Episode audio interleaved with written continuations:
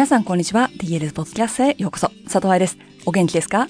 ？DLS ポッドキャストは、プロの現場から健康なダンス生活を応援する情報サイト、ダンサーズライフサポート .com のブログ音声バージョンプラス、ポッドキャストだけの裏話などを毎週金曜日にお送りしています。4月になりましたね。今学期最初のポッドキャストになりますが、皆さん、花粉と戦っておりますでしょうか？私は花粉症はないのですが、私の母はひどくて、毎年かわいそうだなぁと思っていました。どうしようもないよね、花粉症って。さて、今日は花粉症のお題ではなく、ルルベを高い位置でキープする方法という記事をお送りします。でも、本題に行く前に、明日4月3日は、春セミナーの申し込みスタート日となっております。4月下旬からゴールデンウィークにかけて、私と一緒にバレエ解剖学や上達するヒント、安全に指導する知識を勉強したい方は、クラススケジュールと申し込み方法を再度確認しておいてくださいね。今日のポッドキャストのテーマであるルルベやその続きとなるポワントなど、ダンサーの足に関する知識を勉強し、ポワントに負けない強い足を作るためのダンサーの足セミナーもありますよ。今年は秋にセミナーがありませんので、今回の機会を逃すと2022年になってしまうので、お気をつけて。では、ルルベを高い位置でキープする方法についてお話ししていきましょう。今日のお題はルルベ。高いルルベがキープできないんですという質問メールを受けました。回転の時にかかとが落ちてしまうという悩みには他の記事ですでに答えているので、今日のテーマはメールにもあったように、高いルルベでキープ、つまりバランスを取る時などのかかとの高さを考えていきましょう。本題に入る前に、高いルルベをすると足首が痛い、アキレス腱のエリアが痛い、詰まった感じがするなどの問題がある場合、治療家に見てもらいましょう。DLS を含むネット検索でどうにか処理しないこと。え、なんで？愛さん治療家って嘘書いてんの？と思わないでくださいね。会ったこともなく、踊りの癖もわからず、年齢やバレエ歴もわからない人の怪我を素人の言葉だけで書いてあるメールで診断するなんて私にはできません。I can't の方ではなくて I want の方ね。あなたの夢、バレエ人生、お金や時間のかかる手術などに関係するエリアですから、そんなに簡単に手を出したくありません。一応医療関係者の端くれなんで。なので、ここから先に書いてあることは、痛みがないという場合に限ってだということを頭に入れといてください。多分、この質問をくれた人は、高いルルベはできるけど、キープできない。つまり、かかとがどんどん落ちてきてしまうということを言いたかったのだと思いますが、両手バーで、両足ルルベだったとしても、ルルベが高くできませんという悩みだったら、どうするかということを最初に考えていきましょう。つまり足首関節の可動域が狭く、思っている、もしくは理想のルルベになっていないという場合。その場合は、可動域を広く、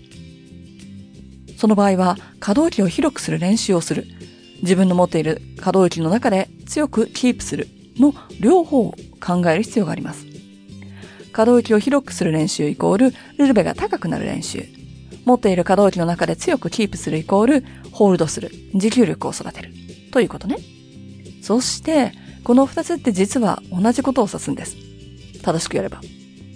今、低いルルベしかできないとしても、低いルルベを保つ筋肉を育てていくということは、ルルベを作ってくれる筋肉が強くなるってことで、自分の体重に負けずルルベを持ち上げてくれる筋肉が強くなるってことは、結果としてルルベが高くなる。ってなるので。ダンベルで考えてみようか。1キロのダンベルを持ち上げたら、7、8回で手が震えてきちゃって、10回までギリでできるとしましょう。この人が毎日このギリギリである10回を目指してたら、筋肉は強くなりますよね。筋肉の法則っつうか、脳みそもそうだけど、人間の体の法則、使えば強くなる。そしたら、10回軽く上げられるようになった多分、1.2キロにしても10回できるよね。もちろん最初はギリかもしれないけど、そのうちその重さでもできるようになり、1.5キロ、2キロ、2.5キロって増やしていけるよね。それってルルベの高さでも同じ。今できる最大限をやり続けたら、もっとできるようになる。私はルルベが低いんだ、ではなく、毎回確実に、今の100%の高さでホールドする練習を続けましょう。そうそう、高いルルベだって、低いルルベを通過するんだから、低いルルベの練習っていうのは、すごく意味のある行動なんですよ。高いルルベはできると。だけどキープしてるとどんどん落ちてくるという場合は、足首の可動域はあるんです。だよね。だって可動域がなければそもそもそこに行けないから。そしたら、高出しとかの可動域を広げる練習が必要なのではありません。セラバンドとか床に座ってつま先を伸ばす運動だとかそういうのが必要なのでもありません。だってできないことは体重を乗せてしかも長時間キープするとできない。なのだから長座で100回つま先伸ばしても意味ないのよ。だからこそ体重をかけて練習する必要があるのね。両手バー、両足ルルベ。短いホールドから長いホールド。手を離してみるとかバランスを取るとかそういうのも含め。両手バー、片足ルルベ。片手バー、両足ルルベ。片手バー、片足ルルベ。というように、徐々に負荷を増やしながら、キープする長さを増やしていって、トレーニングしていく必要があります。トレーニングの原則で、オーバーロードの原則、斬新性の法則というのを昔記事で紹介したけれども、ここでもこの原則はやってるんだよね。もちろん、トレーニング方法はこれだけではありません。トレーニングの法則だとか、負荷のかけ方だとか、パワーを増やすことで筋出力をアップさせるだとか、いろんな方法があることは知ってます。例えば、プリエボンに乗っている壁カフライズのようなものでホールドすれば、体重を壁が支えてくれるため、足首の負担を減らしてキープの練習もできます。特に長期怪我でルルベをしてこなかった、もしくは長期怪我で休んでた後のルルベが弱くなっている。っていう子であれば、こういうのから始めるのもあり。ただ、ブログを読んでスタジオでやってみたいというダンサーの卵、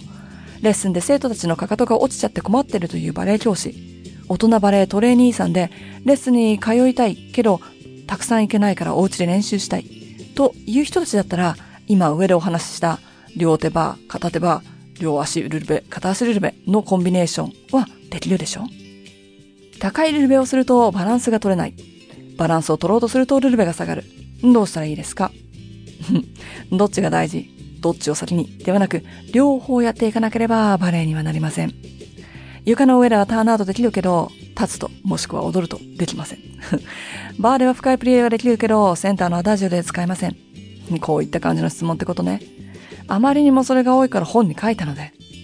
力強い足さばきと優雅な上半身が必要なように、物語に飲み込まれる演技力と物語に集中できる安定したテクニックが必要なように、失敗しないように練習するけれど、失敗した時にカバーできるように毎回リハーサルをやりきるっていうのが大事なように。なんとかができたら10点の世界ではないので、両方最大限にやってくださいね。自分の持っている最大限を毎日プッシュすることイコール上達ですから。いかがでしたか？実はね、これ発表していいのかよくわかんないんですけど あと少しで発売されるクララ5月号に私が監修している特集が載ってるんです。しかも、ポワントについて、強い足首について。ご存知のように、国境を越えられない私は手にすることができないのですが、本屋さんで見かけたらぜひ写真を撮って送ってくださいね。インスタでタグ付けしてくれると嬉しいです。アットダンサーズライフサポート。では、明日の早起きが必要な人は、今日早く寝るように頑張ってくださいね。ポッドキャストではまた来週お話しいたしましょう。ハッピーダンシング、佐藤愛でした。